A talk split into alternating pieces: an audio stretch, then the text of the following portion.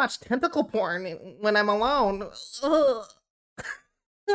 Well, who doesn't, my friend? Come on. yeah, Let's not bring tentacle porn into this. Not hurt nobody. Five, four, three, two, one.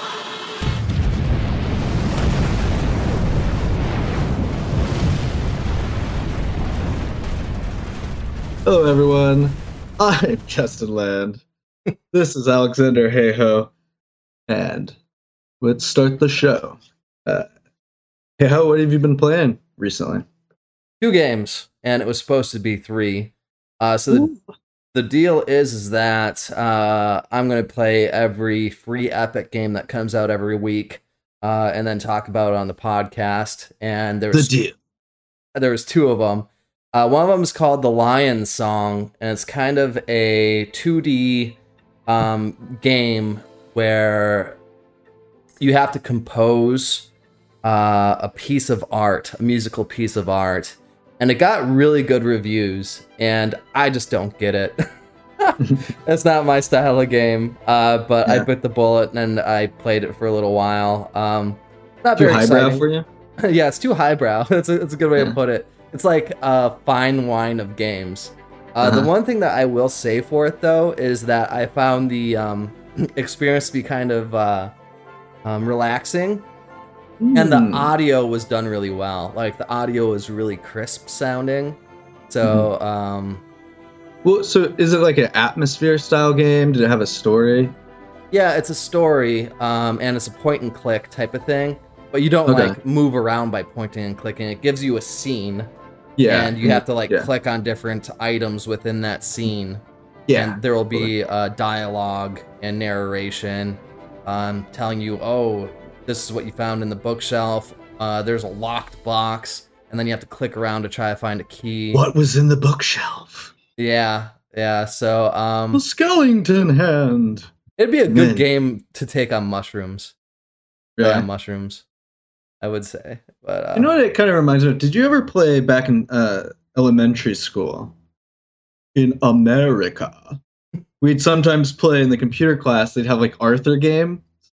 It was like Arthur the cartoon, and it was just like these pictures, and you could click on stuff, and it would have like a little scene um, play, and like you click on a mailbox and go like boing and pop open, and you could click on the house, and you see like Arthur like talking with his dad.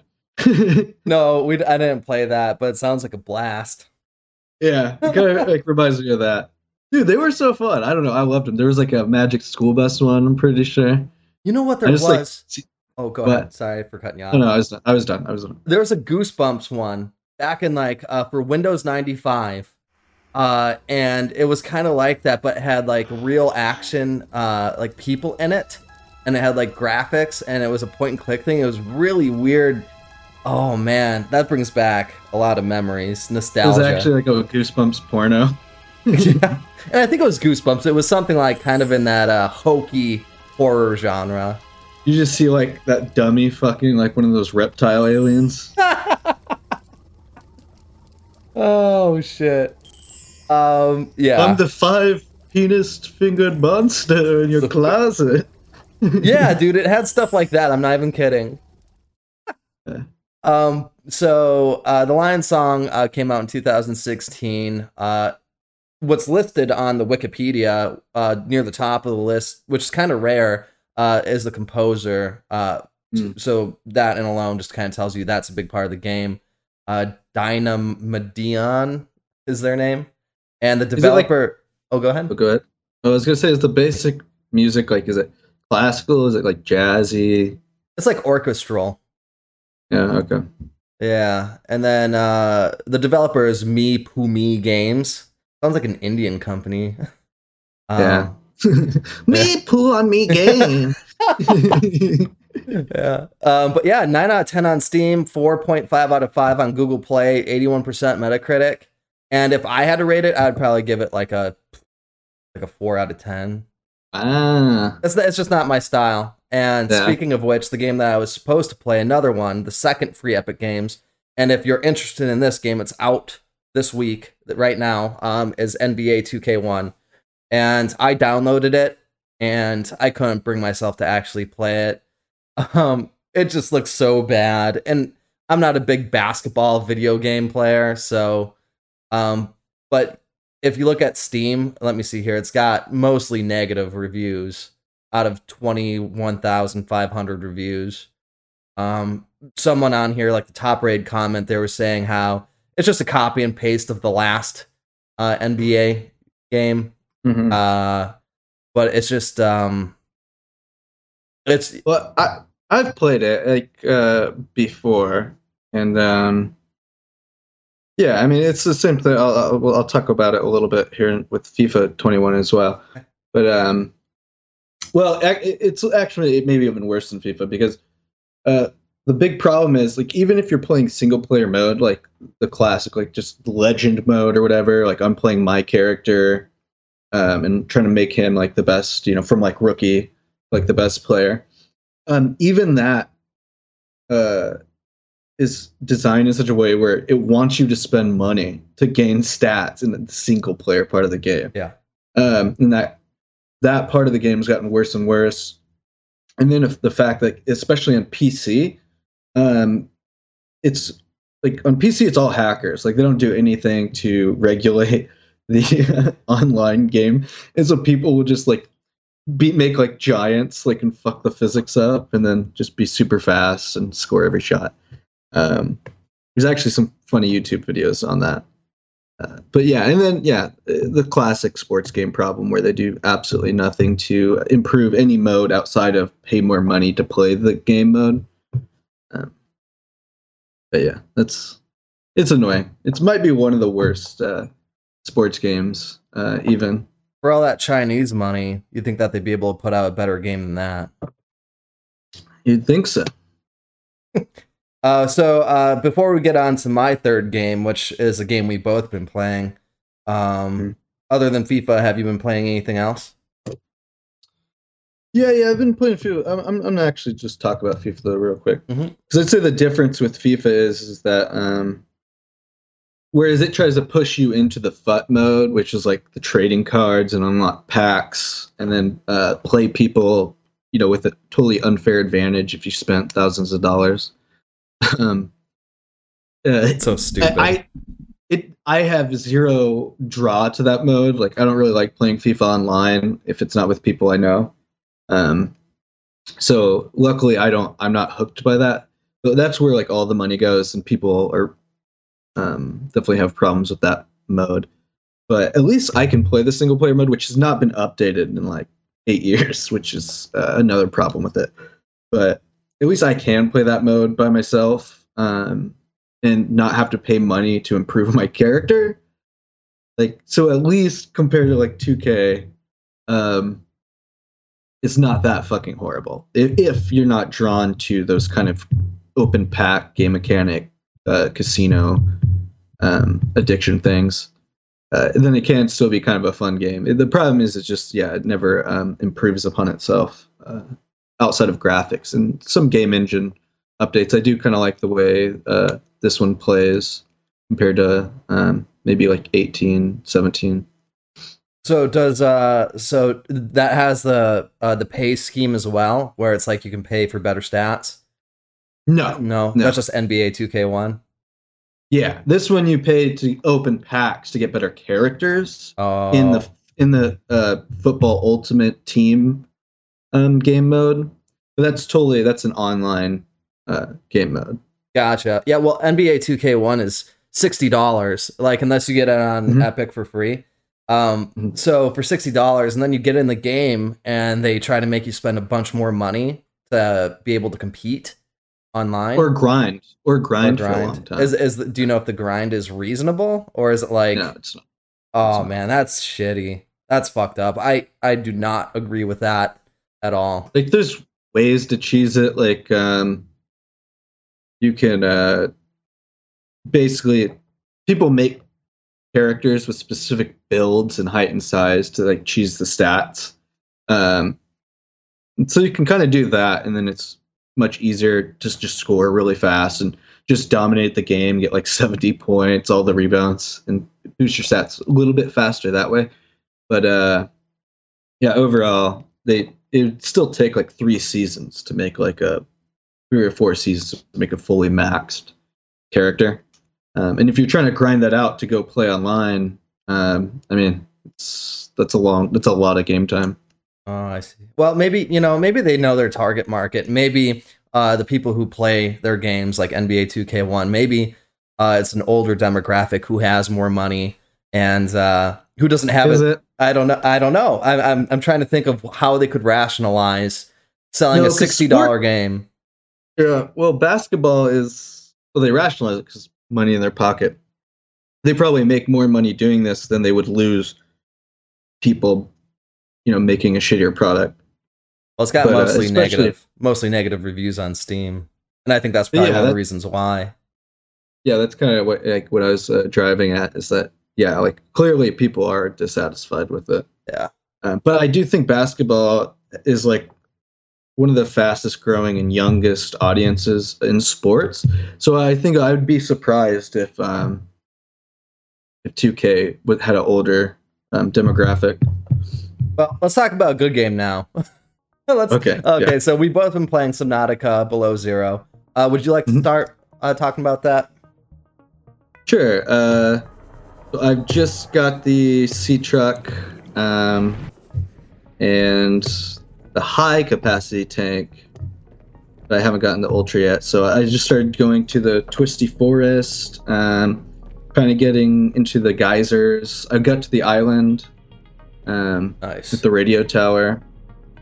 And so uh, I've just, yeah, I've been having a lot of fun. It's definitely more compact. Like the biomes are a lot closer than they seem at first. Um, I understand that there's like a big land part now too, because like I got one piece to like Arctic Fox, and it was clearly like a land vehicle or something. So it seems like there's a lot of land to explore, which will be interesting. Um, and yeah, I'm loving it. Like the music's uh, still great, the atmosphere is still great, um, maybe even better in some ways. Uh, I I don't know it. I, I will say so far though the enemies um, seem a little less intimidating, a little less scary than uh, previous like in the previous one. I think maybe it's because I've been used to them, but I feel like it's kind of that Dark Souls thing where you can just swim in circles around them infinitely until they give up, and all their like attacks and stuff are fairly predictable to see coming. You know, they're pretty telegraphed. But overall, yeah, I'm just definitely loving the experience. Haven't hit any um, roadblocks to uh, enjoying it. You know, the progression feels good. The sense of discovery is there. Like, and also too, like with the design of this one, it almost leads you towards the areas that it wants you to go better.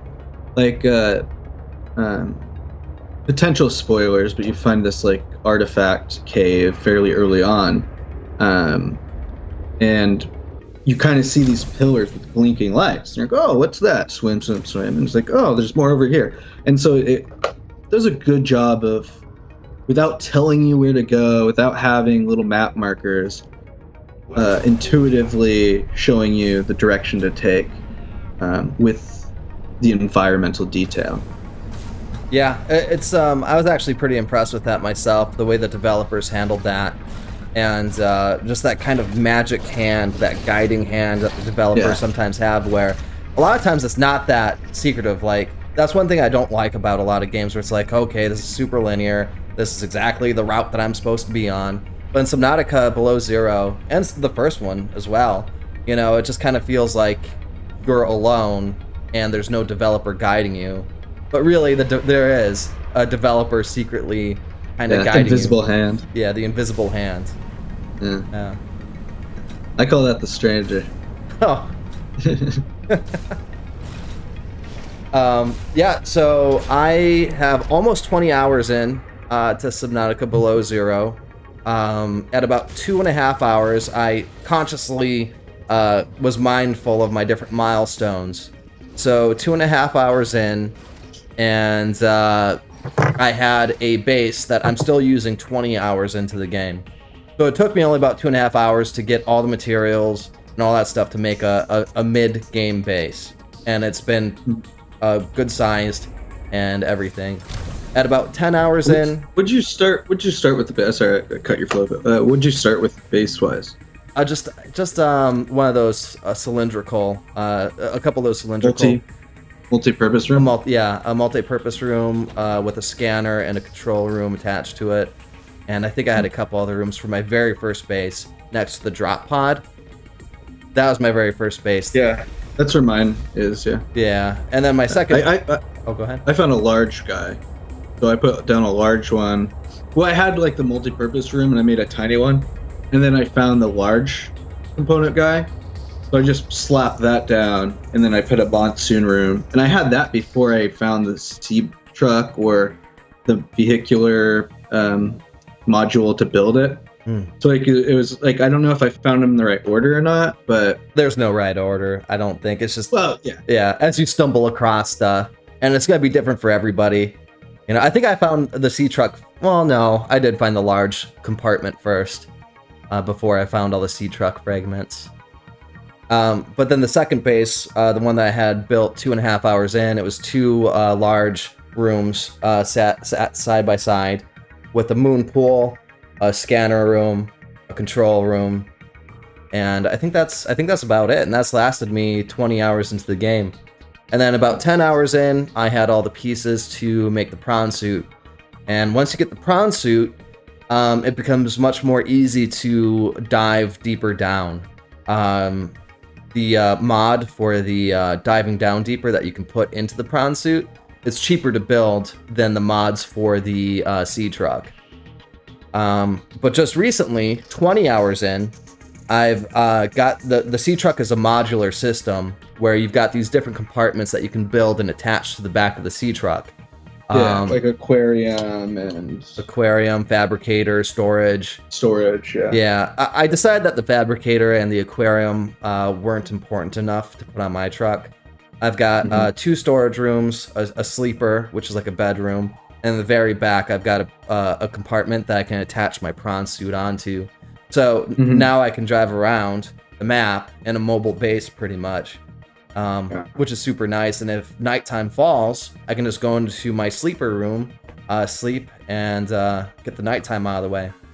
So Oh, interesting. yeah, yeah. So it's uh, I'm having a lot of fun with it. I would give it at this point an eight out of ten. Um, like you were saying, Hmm. it'd be nice if there were enemies that were uh, more formidable and more scary. Uh, it, it just kind of seems a little easy at this point to not die.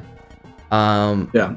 I saw Yeah, I haven't seen Leviathans yet though, so uh, yeah, I I have, and um, Hmm. they're not they're not as scary as the one from the first game.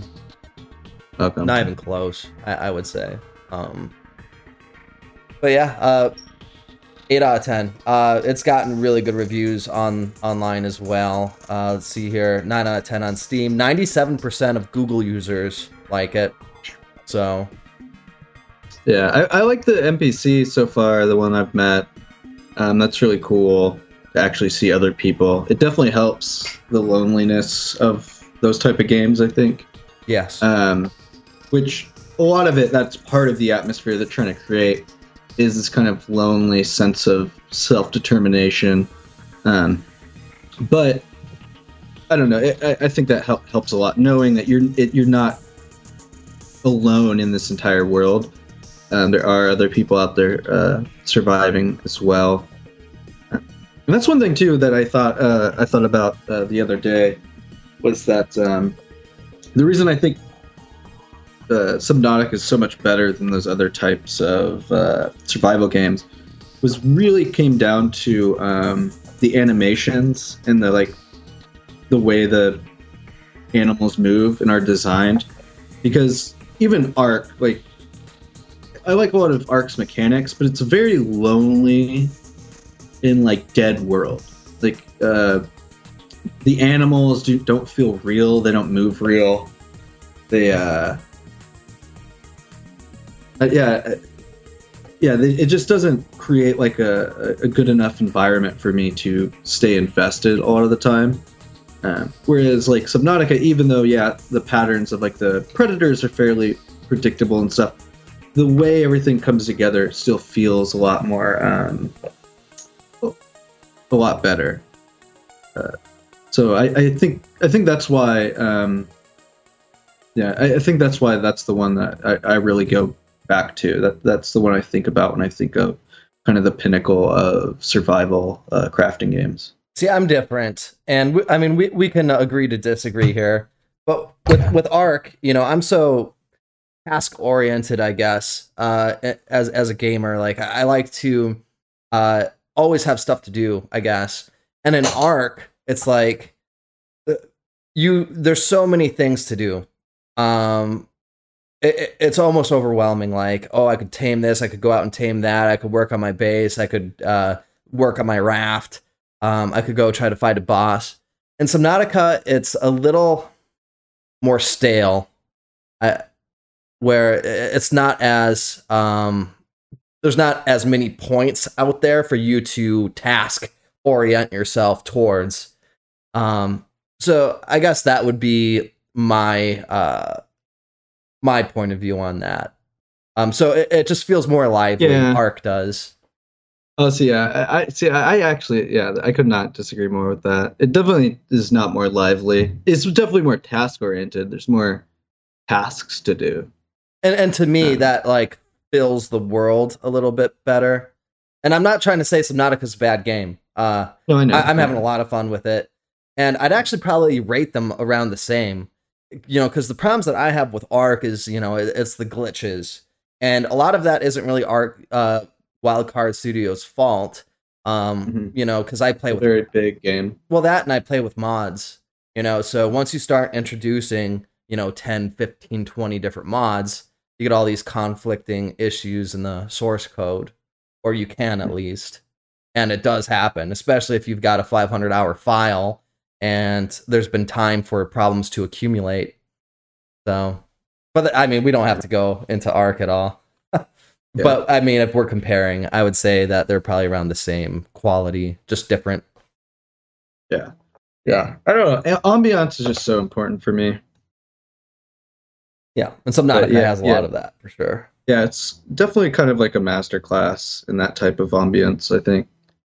Yeah. Audio is so important. You know, um, for a while I was reviewing games.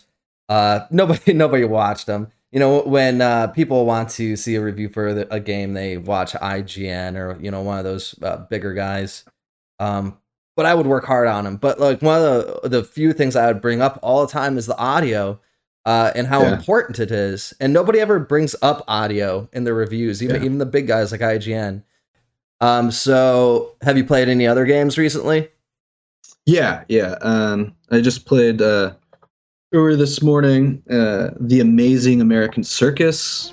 It's not out yet. It's actually in beta. You can just go to uh, the Amazing American Circus on Steam and click uh, Request to Join, and then you can just play it uh, right away.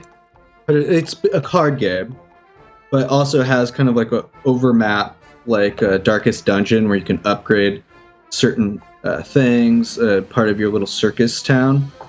And you control a circus, and you have different characters that have their own sets of cards and uh, different types of circus acts. And then you go across this overmap, and you can go to like Spokane because it starts in Seattle, Spokane, and then to Helena, Montana, and down to Wisconsin. And each like like time, you're doing a card battle with your circus characters versus the audience. So the audience is kind of like attacking you, uh, and you're trying to impress them and ignore their shouts and dislikes, and uh, it, you know uh, defeat them essentially to have a good circus performance. Um, and you have like a finale bar that rises. Uh, you know, certain amount of turns you can play per hand. All the characters have definitely seems like a lot of different cool types of cards. Um, I haven't upgraded anyone yet, but I know you can upgrade cards and um, add new cards to each character's decks. There's, uh, you know, a lot of mechanics where kind of like Darkest Dungeon, where your character can get like a negative status effect or a positive status effect after, you know, uh, a battle or a show. So there's um, a lot, lot to it there. You can even even keep certain effects and copy them to put on other people if you get a particularly good one. and I re- really, uh, really like it. Like it's, I don't know, it's kind of a cool blend. Like I know, like card games are annoying nowadays, just because there's so many of them. Um, like we get it, uh, but this one I think it's particularly cool. And plus, I love circus freaks. Like they're kind of like my people, you know. Uh, you know, I want myself a big breasted, bearded woman in my life. Mm, mayonnaise. Yeah, Yeah. yeah, we eat mayonnaise sandwiches. Yeah. the it- famous circus treat. oh God. Well, it certainly looks interesting. I'll, I'll say that. Um, you know, and I think a lot of card games come out because it's a, a good first game for a developer to do because it's very clear cut for the programming and for the graphic artists and stuff like that. It's uh n- not super complex. Um, but so that's going to be coming out August twelfth, two thousand twenty one. Um, Yeah. and the publisher and developer is Claybaiter, uh, or Klabater, uh, and then the side developers Juggler Games on that. And you can play it right now. It doesn't say when the open beta is going to end. Um, so if you watch this, hop on, check it out, see if uh, you can play it. Um, it's definitely been a lot of fun. And the music too has this kind of old Western country kind of twanginess to it that uh, I don't know. It's seems like it's gonna it could be a really cool game. Interesting at the very least. Absolutely. Definitely better than the Lions song, I'd bet. hey, man, people love the Lion song. Yeah, they do. I don't get it. I do not get it. So, oh, and then um, I, I wanted to say, you know, and it's good for the YouTube algorithm, so it's good for for me to put this out there. But so when me and uh, Justin here were having a debate on Ark versus Subnautica, put in the comment section what you guys think. Um, it, would be interesting to hear. And I'll, you know, I'll do. I'll put a poll out on my YouTube channel, and then next podcast we'll talk about uh, those results to see. And it's going to be favored towards Ark, you know, for sure, because most of my audience on the Havoc Gaming channel I got from Ark. But I think a lot of people who've played Ark will also like Subnautica. So it'll be interesting to see what you guys have to say. Search your souls and know that I'm right. And, uh, you know, don't be baby idiots. Use your big brains and come to the proper conclusion, which is my conclusion. You guys know what's right. Me. You know what's right. Uh, Yeah. Moving on. all right. Yeah. You want to get into the news? Yeah, let's get into the news. All righty. The first one up uh, a new survey shows 59% of women hide their gender while gaming to avoid harassment. Subtext 77% of women admit to dealing with some form of harassment. So this surprises nobody. Uh, if I was a woman, I would not go around saying I'm a woman online either. Yeah, I mean, I could see if like most gamers were like super attractive or something, and then women would go on there to get attention like they do at the gym. and Yeah. we just got a bunch of thumbs downs on the video. Uh, um, but yeah, it, it's gross. It's creepy. I've um, I've watched other guys do it, um, and it's uh, very unbecoming and weird. Well, and well, here's like the weird part. Like, obviously, like dudes are creepos in general. Yes. They're creepos, especially when their identity is not revealed. And then they're creepos when they could be anywhere from 12 years old to 49.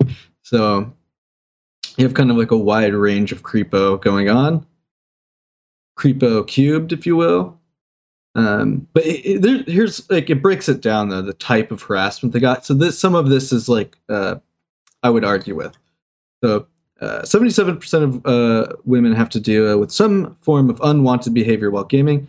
I mean, that's 100% of everybody that plays, so I'm surprised that number's that low. Well, how do you define unwanted? But, but well, that's what I mean. I feel like even every man, like, you get shit talked in a game if you're not doing well. Um, so Yeah. that, I would say that's unwanted. Um, and that happens with 100% of games and gamers. So uh, where Seventy percent say say it's their competency being questioned.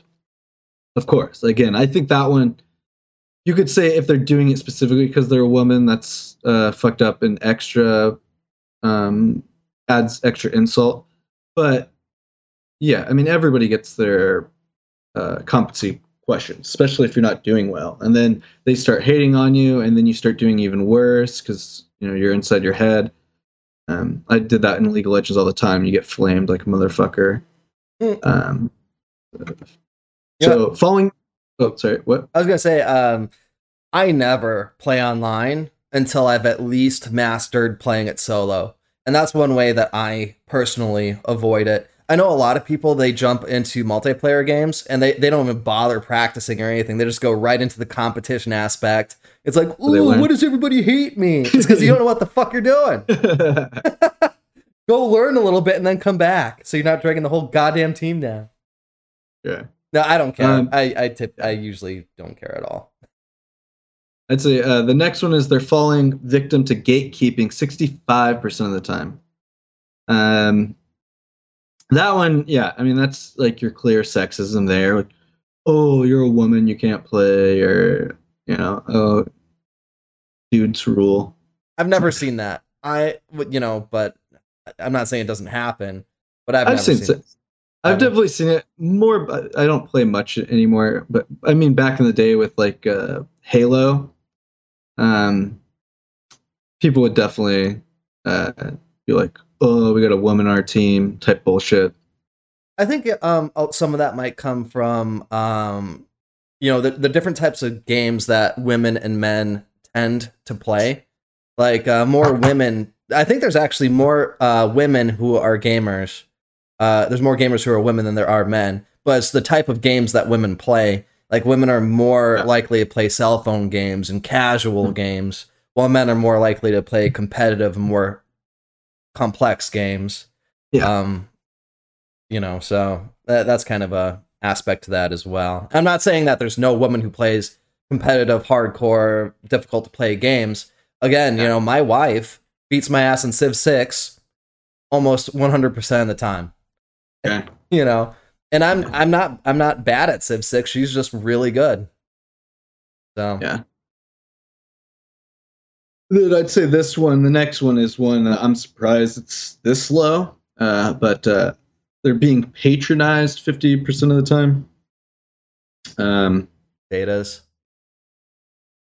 well, I don't know. I think what they're saying here is You're so beautiful. when you're being condescending, Oh, you're being patronizing. okay. So you're like, "Oh yeah, you're doing great, sweetheart," or uh, "Oh yeah, you're amazing." You know, Oh. any kind of sarcasm type that, or uh, you know, I guess what they call mansplaining, which I disagree with as a term, but you can kind of understand what they're saying with it. I think that's so cringy. Like I cringe like even when someone calls like a, a woman they just met sweetheart. Like why you calling her sweetheart, dude? Mhm. Like you She could be a bitch. You don't know. yeah, yeah. There is a condescending element to that, and uh, you know, I, I probably would not tolerate that too well either if I saw that going on. And then uh, unsolicited relationship asks. Forty-four percent of women have to deal with. Uh, what what percent? Forty-four. Oh no. Oh, Joe, uh, you you want to go out with me? oh. Hi. What size are your boobies?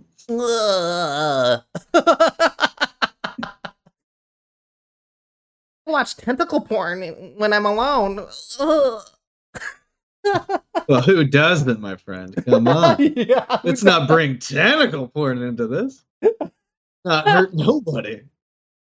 Tentacle porn is the friend of the people, comrade. And then it goes on to uh, 71% of uh, participants pointed out that uh, to help with these issues, they need companies to help. For example, by gaming ads being my more diverse.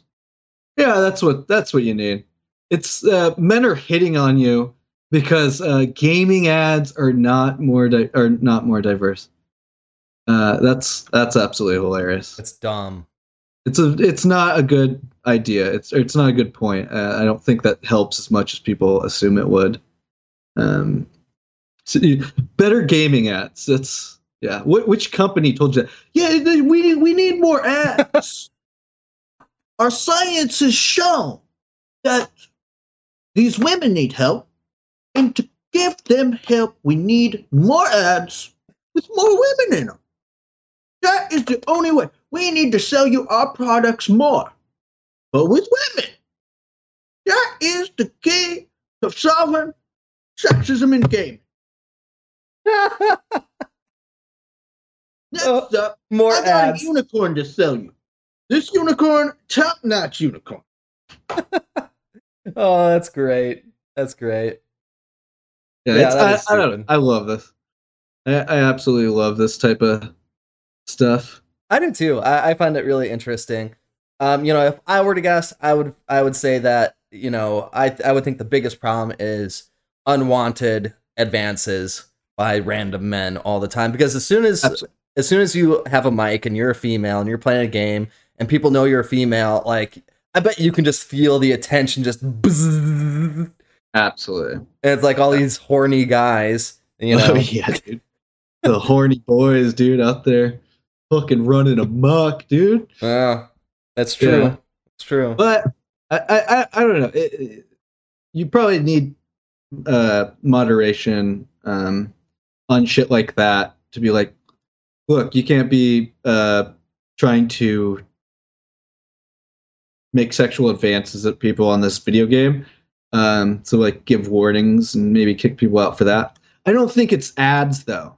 I don't really No. think ads are going to be. the diversity in ads yeah i don't think that's the problem I- you know, you know what the problem is is it's it's maturity you know if, if you're playing games with younger guys the most dangerous people on this planet are young men It- because they're also the dumbest people uh and the least ex- like they're just dumb i mean if you go and look at a prison population a lot of them are there and they're younger men you know between what 15 and 30 years old um they're Unless dangerous and they're been stupid in there for thirty years.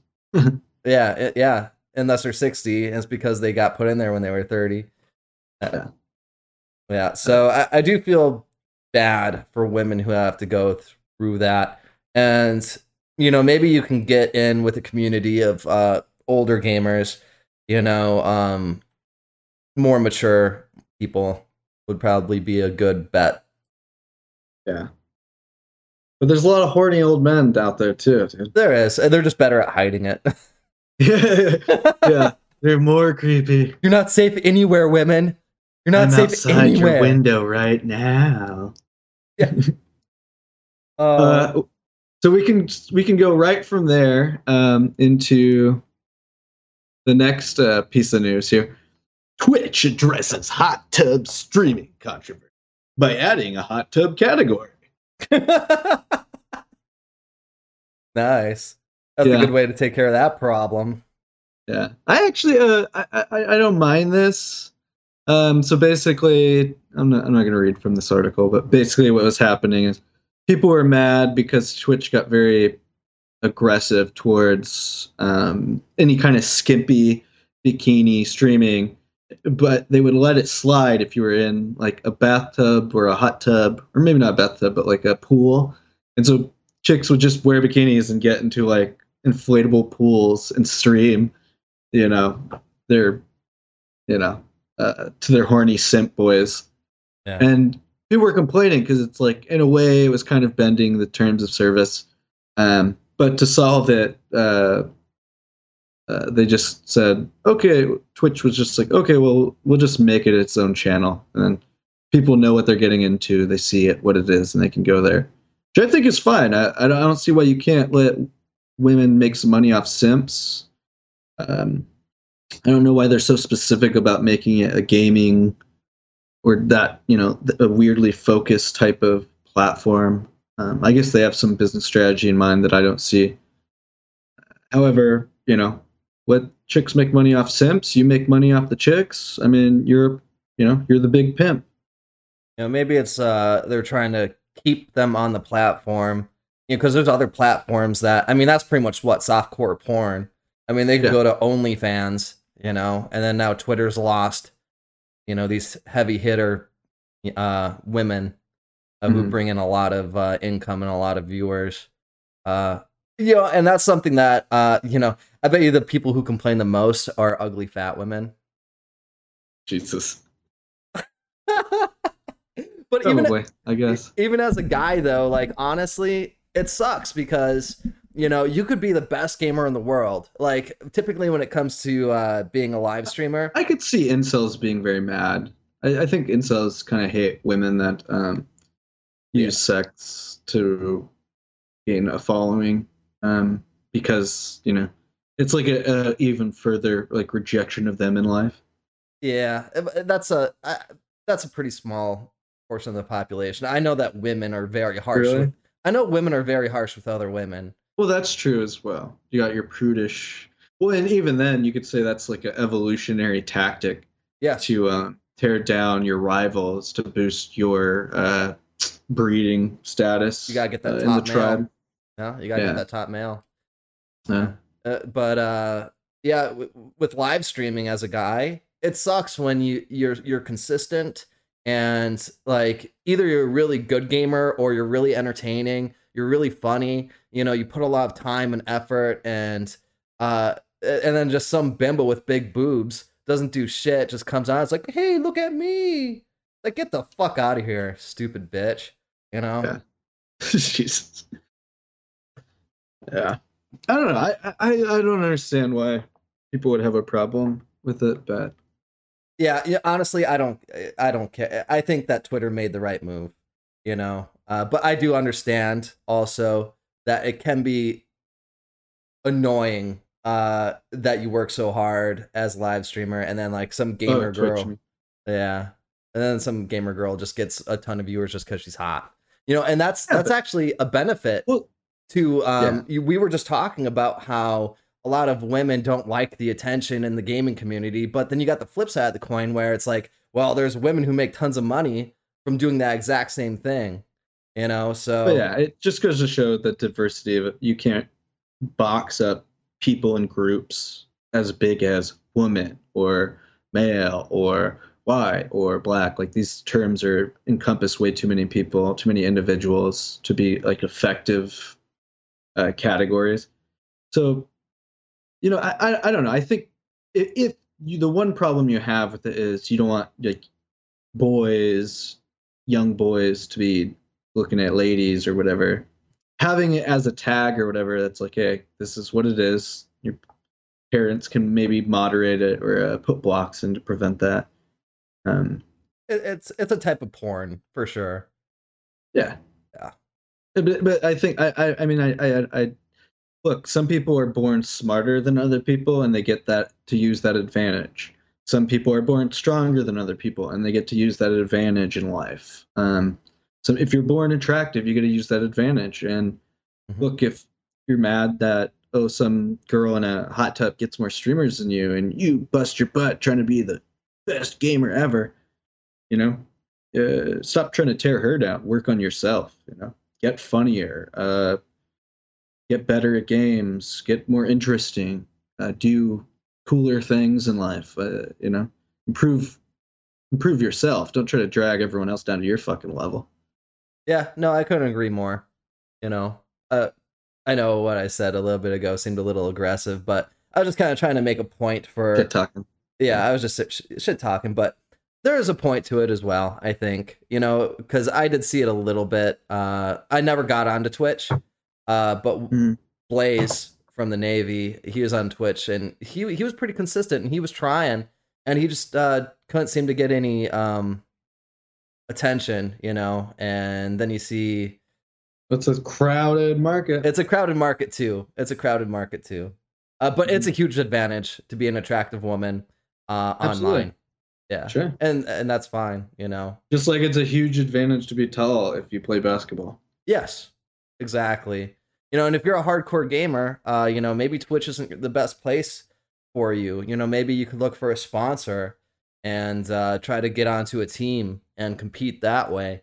You know, um, because Twitch and YouTube is so overly saturated. Even what we're doing with this podcast, like Oh, yeah, I'll never be big, but I wouldn't say that. It would just take a long time, and it would take a lot of consistent consistency on our behalf, Yeah. um, which is the goal. I would say. Uh, I, I would like to do this for a while. I look forward to this every week. Um, yeah, it's fun. So hopefully people enjoy it. You know, hopefully we don't offend everybody Yeah. off the platform or off. Of I want to offend everyone. I say, fuck you all. Yeah. Coming after you. I'm coming after you, your precious ideas. Well, um, Yeah. but I thought I don't know. I thought this was interesting It is because interesting. um, it. I, I I think it's a fine way to handle it. It's like okay, we'll just call it what it is. Done. That's what I would do. I think if I had a business, you want to keep them on your platform. You don't want them going to other platforms. So just handle it. That's a good way Well, to yeah. handle it. Just be honest with what it is, and yeah, boom. Oh, done. Yeah, dude. Let them bitches make the money.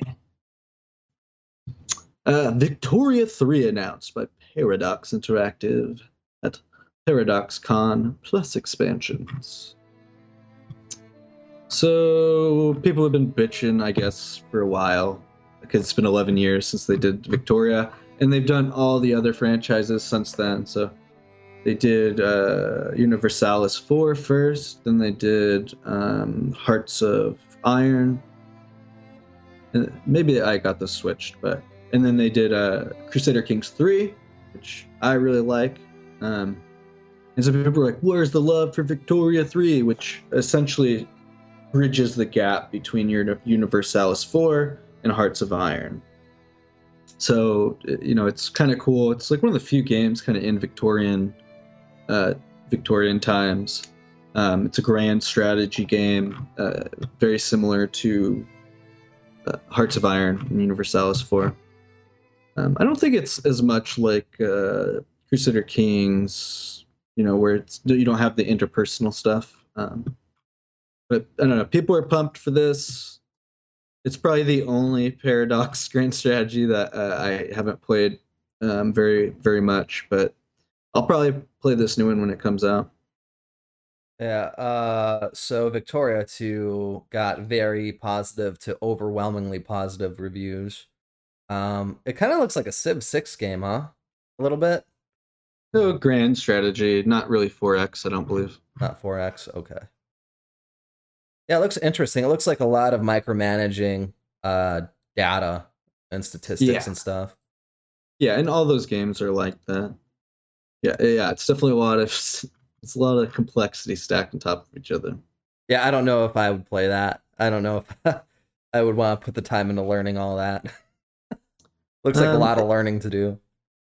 Yeah, uh, they're cool though. I think once you get into one of them, the other ones become easier. Like the first one that hooked me was Crusader Kings 2, and um, just an absolutely fucking magnificent game. And I think three is a really good base foundation. It, like a lot of people are kind of complaining about the expansions, but it came with so much stuff in the base game that the second one didn't. Um, that you know, I was very impressed, and I'm enjoying it a lot. Interesting. Yeah. Huh. So once you kind of like that, once you get one of them down, you can kind of see some see how the systems are similar.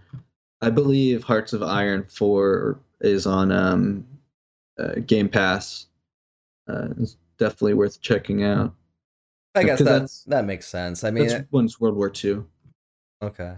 Yeah, I mean, like when I first picked up Civ Five, I I, I had just started a game. I'm like, what the hell is this?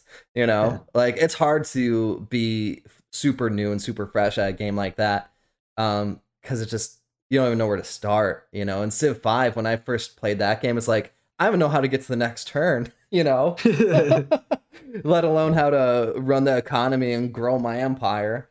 You know, but then once you learn it, and then Civ Six comes out, it's like, well, it's pretty easy you know now you know how civ 6 works pretty much so good. Have you not played any of the uh, Paradox Grand Strategies? I don't think so Really? Yeah, I mean, I recommend uh, Crusader Kings. Either get like a good deal on like all of two with a lot of the expansions, or um, get three. crusader Which is kings newer. 3 yeah oh wow they uh want your age verification must be pretty uh vulgar huh Uh, There's some vulgar shit in there for sure. very positive reviews. Came out September 1st, 2020. And won a bunch of awards. Uh, got yeah, it's just got really good reviews all the way around. Interesting. I'll I'll look into it more. Yeah, very good. Uh, the last one here, um, not a ton of news. This isn't really a big deal, but uh, I think they're adding the Normandy into No Man's Sky. It's kind of a little joint thing. Um, and then the new Expeditions mode came out like a month and a half ago for it. Um, I know we both played this about like a year or two ago. Uh, so if you wanted to talk about um, talk about it at all. Sure. Yeah, I um I never played it uh, when it first came out. Uh, when everybody was super hyped about it, and then everybody was Yeah. super disappointed when it came out. Uh, so I wasn't in that group of people. So I Yeah, I thought really. it looked bad. What's that? I thought it looked bad like, when it was bad. coming out. Yeah. So I mean, th- there's gonna be people who were in that original pool that are gonna be like, "Oh, you don't know what you're talking about" or whatever. Um, so I started playing like a year and a half ago, and I probably put I don't know. I could check how many hours I put into it.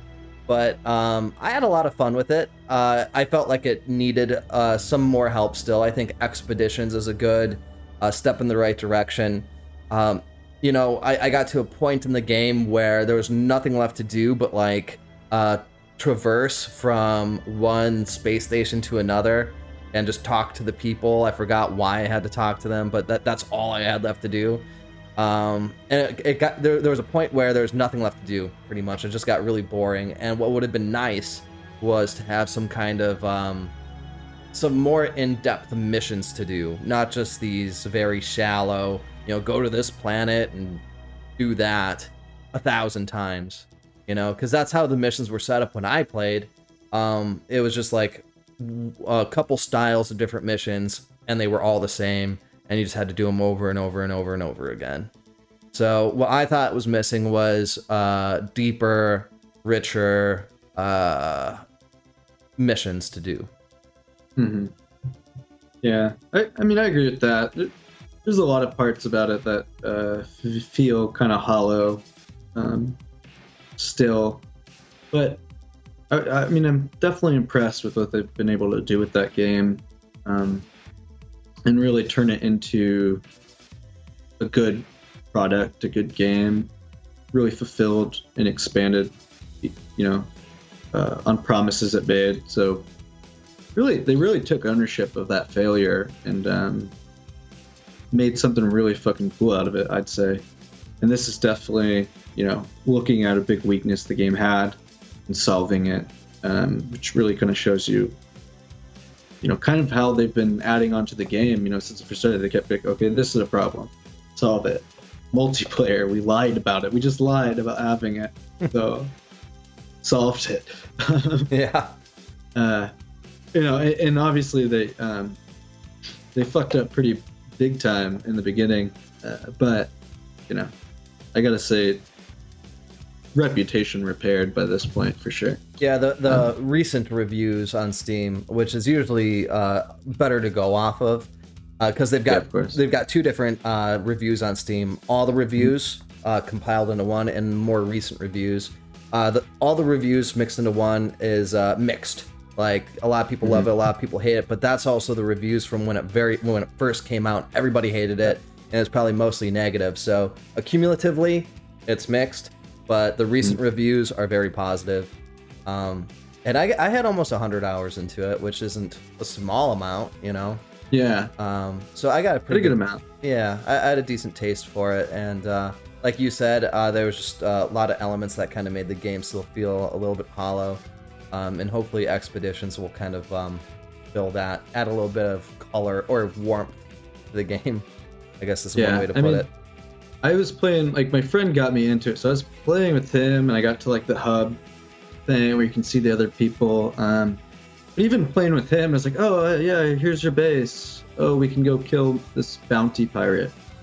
But, but there wasn't there wasn't much to do like um, together. So the fact that they tackled that very specific thing, um, that's cool. It, and that's what people want. You know, they want to be able to play with their friends and have something important to do. So You know, And I- they added sandworms a while ago, and that's like, okay, you got sandworms, that's dope. yeah, Dune style. Oh yeah. You know, what'd be nice is that if they took a game like that and um, I don't know, like teamed up with id Software or something for the uh, uh, movement and combat physics, because like No Man's Sky has kind of the same problem that uh, Subnautica has, where the enemies are subpar, uh, and it you know if you added enemies and you added fun combat, I think that would really boost the game up a lot especially Yeah. a game like Subnautica. Imagine if you landed on, a, or not Subnautica, uh, No Man's Sky. Imagine if you landed on a planet and then it was like Rage 2, where it's like super fast, like really good feeling first person shooter style movement and Yeah. a lot more enemies. I think that would be really cool to see. Yeah, and I do think the the generation, and it's the only way you can do a game like that. Um, so I don't want to knock it too hard, but the, a lot of the shit looks the same or it looks bad because of the random generation. Um, so I don't know. Hand drawn's always going to outdo that stuff, and it's always going to feel more alive when there's like an artist touch there than when you just auto generate everything. Yeah, yeah, I could see that. But You- obviously, I mean, the, it with the trillions of stars or whatever he says, like that's impossible. But um, I think that definitely goes a long way for But for it not being good. I would, uh, I, I bet you, uh, in the not too distant future, there will be incentive for a programmer or a team of programmers to come up with some type of algorithm to allow, um, like a Genova program, or you know, where it creates all these really good planets um, with some kind of like AI style programming, um, where everything makes sense and everything Hmm. works well, and you know, there's enemies where they should be and buildings where they should be um you know and it can be done. And really that could be its own business you know i think i think there's companies that work just on physics engines you know there's there's uh, companies that work just on uh, gpus uh Hmm. you know so why can't there be a, a company that works on random genova style uh planet terraforming blah blah blah Yeah, maybe someday we'll get there. I, bet don't you know we enough will. about it. I bet you we will. I mean, the video game industry is so much bigger than the movie industry, even, and uh, I think it's only getting bigger. So, uh, I don't see a reason why we won't see that in another ten years. Yes. Alrighty. So I think that is everything I want to cover for the news. Um, and then we can go on to upcoming games and then get out of here. Get out of here! So, get out of here. For some reason, I hear got that as John Travolta, I, John Travolta voice in my head when you say that. Yeah, yeah, get out. Get outta now I here. try it. I don't say get out of here. so we got uh, Sunless Skies Sovereign Edition uh, came out a couple days ago. Uh, this week, very positive rating of eighty percent. Uh, May nineteenth. Um, I already said that, and then twenty four ninety nine is the cost for that one. Uh, Frozenheim, which is like a tactics type of RTS game, I believe. Um, came out May 20th. That one's uh, 16.99. It's got mixed reviews. Uh, 25th of May, we got Biomutant coming out. It's like a kung fu cyber mutant animal open world RPG. So with that jumble of words, what more could you want? That is 59.99. I think um, it seems kind of cool. anyone who who's interested, PewDiePie got access to it and did uh is doing a live stream on that, uh, so you can see what it's about on PewDiePie's channel. Check out Mr. Pie. Uh, Mr. Pie, yeah, whatever his name Close. is. yeah, close personal friends of ours. Yeah, um, then we got uh, King of Seas. That's kind of another one that's been semi profile. It also comes out May 25th, 24.99 for that one. We also have Shin Megami Tensei 3 Nocturne HD Remastered. Uh, that comes out also May 25th for 49.99. old school PlayStation boys will probably enjoy that one. Anime geeks. And then we got the Capcom Arcade Stadium uh, coming out May 25th. Technically, it's free, but to get all the games in it, uh, it'll cost about 40 bucks. It's got games like Street Fighter 2 Turbo, Battle Circuit, Final Fight, Ghosts and Ghouls, Bionic uh, Commando, and you know a shit ton more. And then uh, last, and maybe least, uh, we had a Solasta Crown of the Magister that's coming out May 27th. Apparently, it's like a D&D faithful CRPG. Um, tactical type uh, one though, so 39.99. That that might be pretty cool too. There's a lot of CRPGs out nowadays though, so it's kind of got a, a lot of competition. Yeah. You know anything about any of those? Care about any of those? Yeah. Um, I don't know much about uh any of those really, other than uh, Biomutant. Um, I'm not super excited about Biomutant. It's like a third-person shooter slash RPG style. Um, and uh, when when I, I saw a little bit of PewDiePie playing it, and it just kind of looked like uh, mm, kind of generic uh looking. Um, I hate to be mean, you know, it's Yeah. I, I usually take the side of developers, you know, because I have a theory that gamers have gotten kind of spoiled, you know, where um, every gamer wants a game to be perfect, and that will never be the case ever, you know. And I saw that a lot with Cyberpunk 2077 uh, on the PC. Now, people on the PS4 and on consoles, they had a reason to be pissed. PS4 actually pulled it off of their off of their uh, digital store because it was just so bugged that Sony was like, "We can't be selling a game like this on our platform." Well, platform." it couldn't even play on the regular systems. really? It was that Yeah, bad? The it was like yeah, like 10 frames per second. It looked absolutely horrible. I I mean, it's totally unplayable. Ugh, that makes me Yeah. cringe. On the PC, I had a really good time on the PC playing it. It was fine. Yeah. Yeah, it was no really no worse than a Bethesda game, really. Like Uh, brand new, like when a Fallout comes out or a Skyrim comes out that first week. Yeah. Well, there was a time, you know, and uh, I know I talk about John Carmack all the time, you know, but back in the day, you know, id Software, you know, they they didn't have a publisher, you know, it was just them, the developer, and when they were asked, you know, when when is this, Ah, when is the game stand alone. Yeah, exactly. when they would would be asked when is this game coming out, Carmack would just say it'll be finished when it's finished. You know, Hmm. and, and then when they put it out, it was done. It ran smoothly. Yeah. It was a great game.